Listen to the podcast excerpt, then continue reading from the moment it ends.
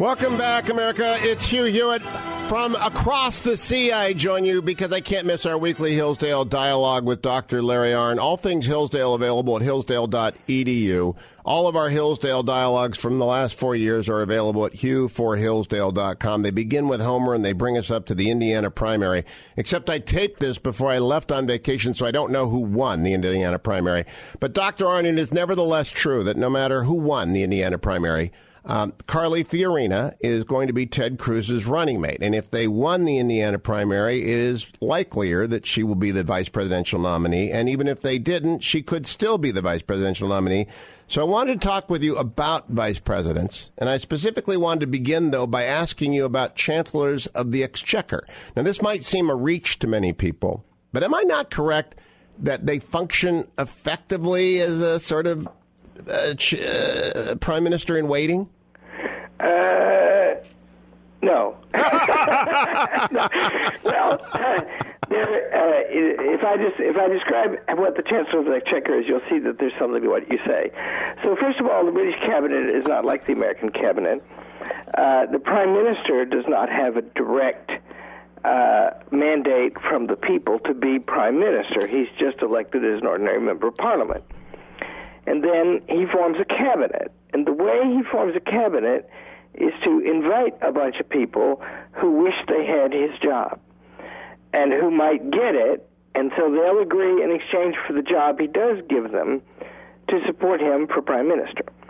And so that's how it works. And then there's always a few friends, people who just happen to love the prime minister and are loved back. And they're there to support and be loyal, and mostly they are. So now, so once you get one of your cabinet departments, the foreign ministry, the home office, the environmental minister for environment, they got one of those. Chancellor of the Exchequer is the oldest, largest, and most important because you get to make the budget. And these ministers who have their job with some independence from the prime minister, they're very powerful people. Prime ministers very much want chancellors. Because just think, when you make the budget, you're making the priorities of the government. And so chancellors are really strong. And no person has ever presented 5 annual budgets as chancellor of the exchequer and not then become prime minister. Winston Churchill is one of those. Oh, interesting. So while not guaranteed you will succeed, even if your party remains in power, if you are a successful chancellor of the exchequer, it will more often than not happen? That's right. Well, it often happens, and especially if you're long-serving. It has always happened if you do it for 5 years.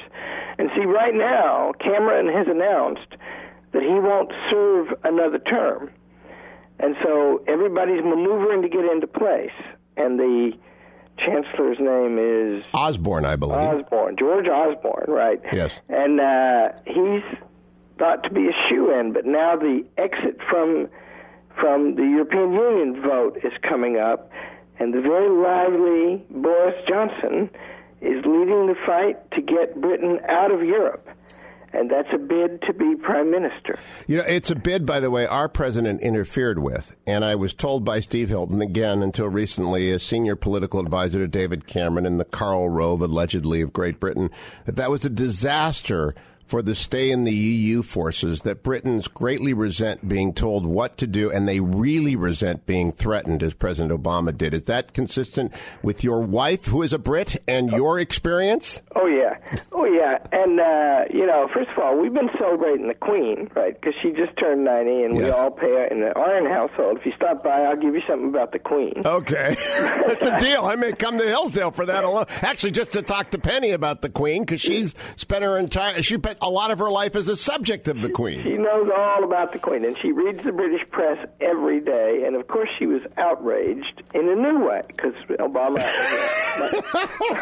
outrages her all the time. But now, and then my friend Rupert Darwall, who's a journalist over there and a delightful man, And I sent him an email about that and said, sorry about that. And he wrote back and he said, greatest thing ever. Because he wants out. He wants out, doesn't he? You see, what's amazing about what you just said, even 7 1/3 years into an 8-year term, President Obama finds new ways to outrage us.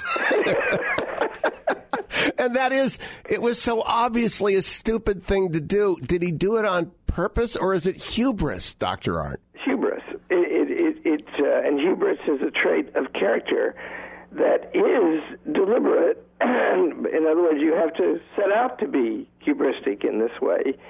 You've got to do it for a long time, but I think he's done it so long that he's settled in the vice. And he can't change his decision. Can I ask you, this departs a bit. I want to talk about Lord Randolph Churchill, Winston Churchill's father, who was, I believe, also Chancellor of the Exchequer for a brief time. Did he suffer from hubris? Because he quit, and I think I recall him writing, I had forgotten X, whoever it was that replaced him as Chancellor of the Exchequer, and he had forgotten that Salisbury had available to him a man of immense talent who could replace a man of immense talent. Was he hubristic, Lord Randolph Churchill? Well, it's hard to say. Of course, Winston Churchill wrote a 2-volume biography of his father, and he says not. And that was, so in the great politics of the 19th century, and that's the century in which Britain became democratic, you know, based on popular consent of the great majority of the people. They did that after we did.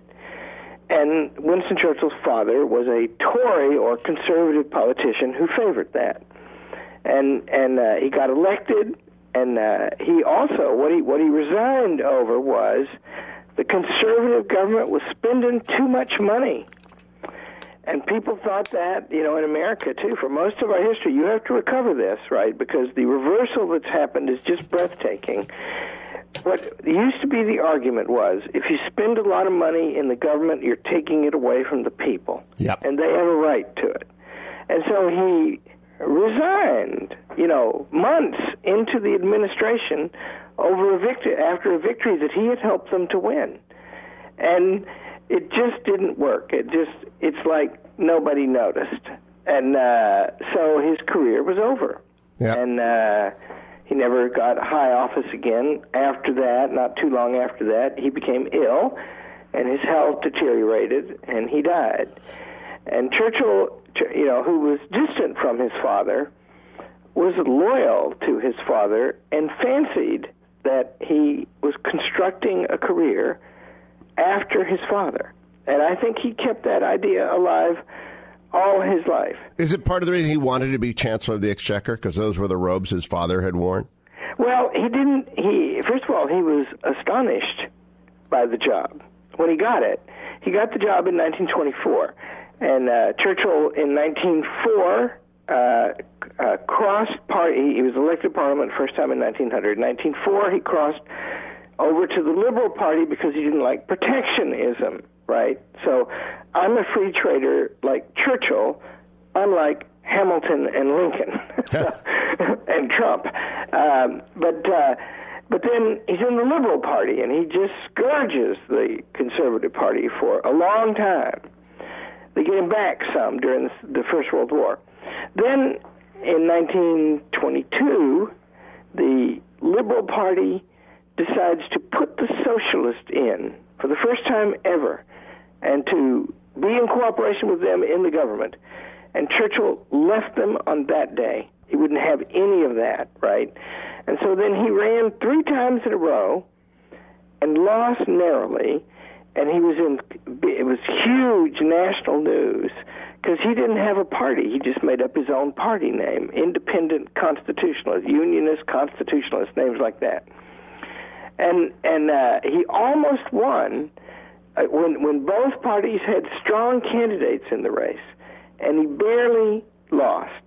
But then the Conservative Party was watching that, and Stanley Baldwin invited Churchill to join the Conservative government that was elected in 1924. And Churchill helped bring liberals, his old Liberal Party. And, you know, by the way, if the Liberal Party is the one he was a member of were alive today in America, Hugh Hewitt and Larry Arnn would be members of it. Ha! Huh, isn't that interesting? That is. I think you're awesome, right. I think you're right. Yeah. And but he leaves them right, and then he sits down with Stanley Baldwin, and a man full of guile. He just always outmaneuvered Churchill.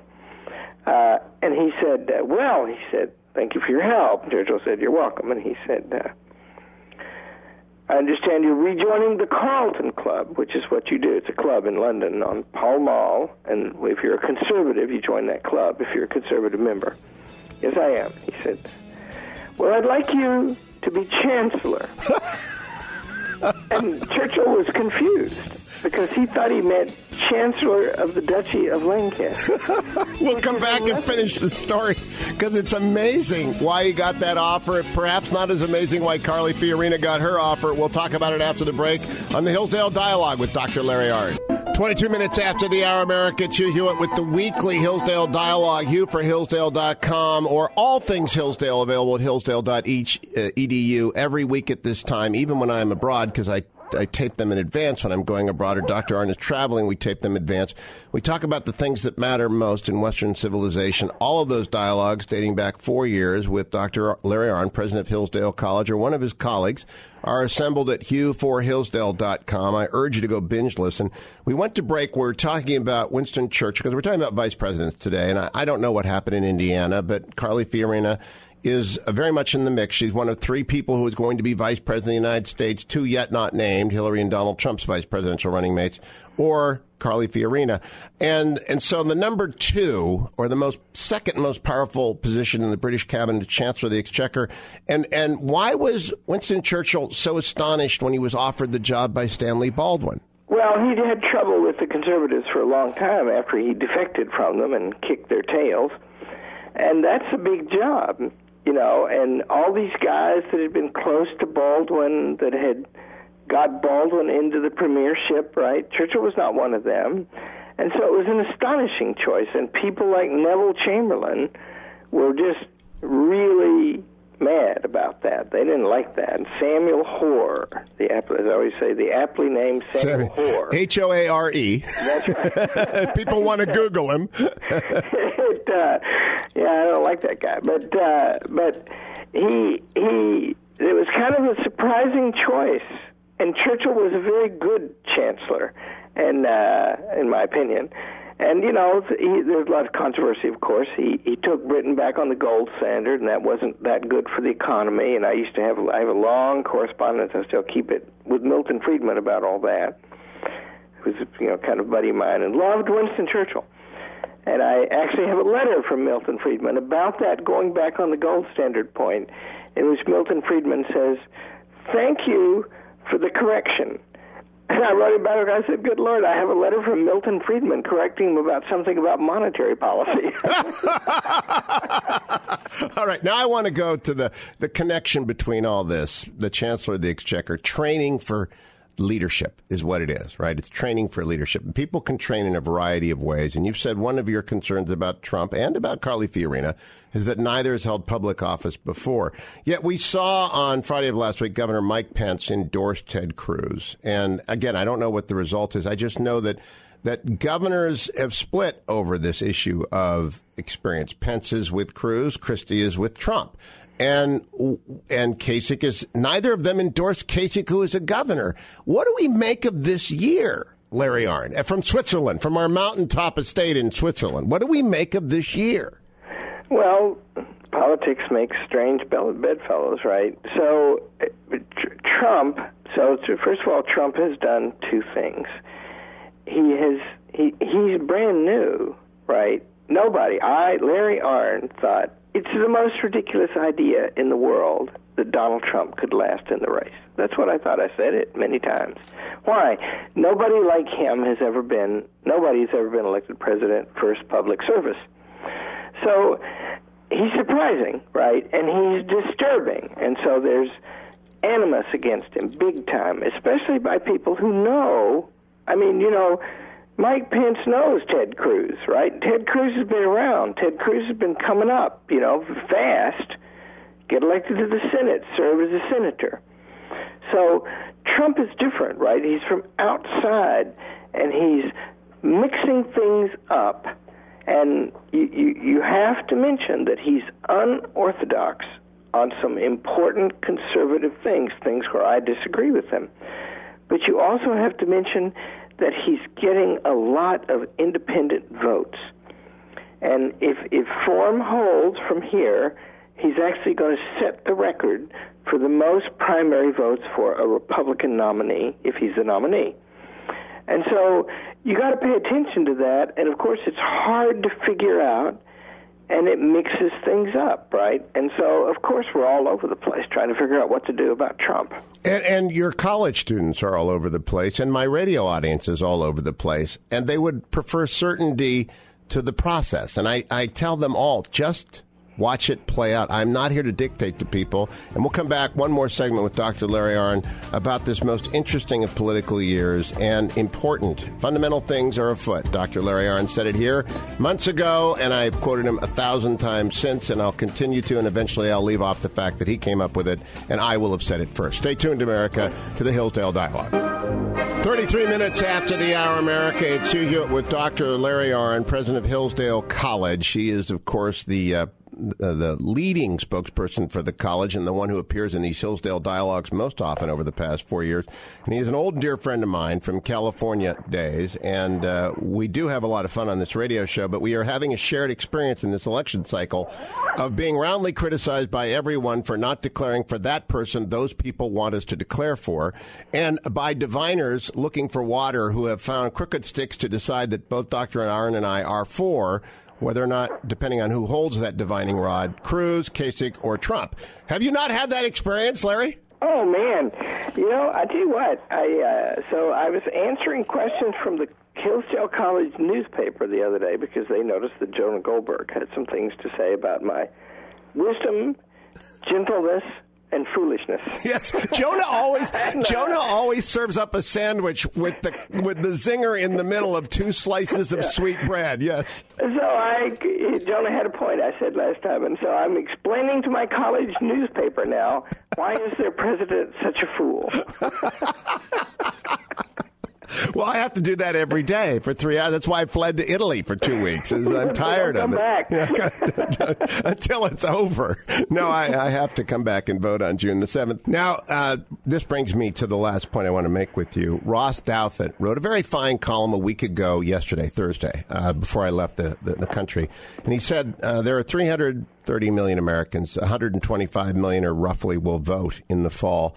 Donald Trump has collected about 10 million votes thus far, which is more than Mitt Romney had, by the way, in the entire presidential campaign. It wasn't contested as long, so it's something of a false positive for popular. But no, Trump is likely to break the record right. For all time for all Republicans.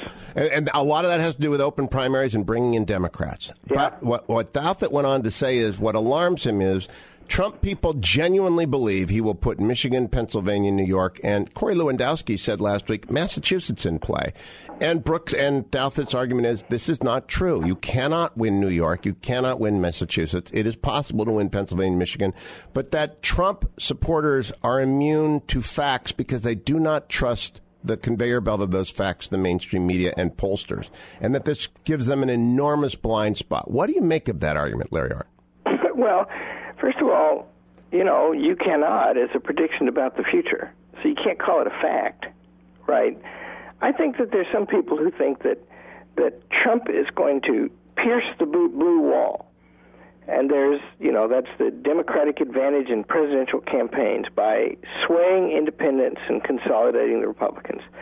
There's evidence for that, but people who think they know that, They don't know, right? We're just about to have a whacking big campaign. And remember, Reagan was way behind when the 1980 campaign started. So I don't think Mr. Douthat knows that, and I don't think the people who think he's going to carry those states, I don't think they know that. I think they're guessing that based on the evidence that's here. And there is some evidence that he will do those things. And, of course, Mr. Douthat is right. There's plenty of evidence that he won't. But when he says it can't be done, what he means is it hadn't been done for a long time. Now, one of the criticisms that Ted Cruz leveled at Donald Trump a week ago, I asked him, ought Carly Fiorina to debate before the first vote of the convention whoever it is that Donald Trump has put forward as his running mate? He'll have to do that before the convention. And he allowed that might be a good idea. And I think it's a wonderful idea, of course, because I like debates and I like to moderate them. But then he went on to complain that Donald Trump had not debated in 46 days, that will now be 51 days, and that he ought to be debating. And the Democrats, who have a race that is over, as opposed to the Republican race, are still debating. What do you make of his argument? Ought there to be more debates, Larry Arnn? And you and I believe in more debates because I think they advance the Republican cause, the conservative cause. Every time you can beat up on Hillary in front of 25 million people, bravo. What do you think? I think three things. I believe in the sacred principle of open debate, as do all the candidates. Second, I believe the candidates will do what they think will help them win at any given moment. Yes. Yes. Both of them. And the third thing I think is... You are so cynical, Dr. R. Yeah, there is a point here. It would be a cool time to have a debate because there's been, they were getting kind of samey there, right? And they were shouting at each other, and I, as I said to you, I enjoyed that. And I even thought it was substantive in a different way than we normally get. Substantive today means you talk about line 84 of the Internal Revenue Code and whether you like it or not, right? And what these guys are shouting about, who's going to save America? And I like that. But then they got kind of samey, and then they became polite and more substantive, and all the commentators, including Hugh Hewitt, liked that better, and I didn't like it. so I was tired of the debates then, but now time, as you say, has passed. It'd be cool to see another one. And I would love to see a vice presidential debate. I promised I would let you go a little bit early today, Dr. Arnn, because I know you're making many appointments. Thank you for staying this long. Hugh for Hillsdale.com, for all the Hillsdale Dialogues, hillsdale.edu.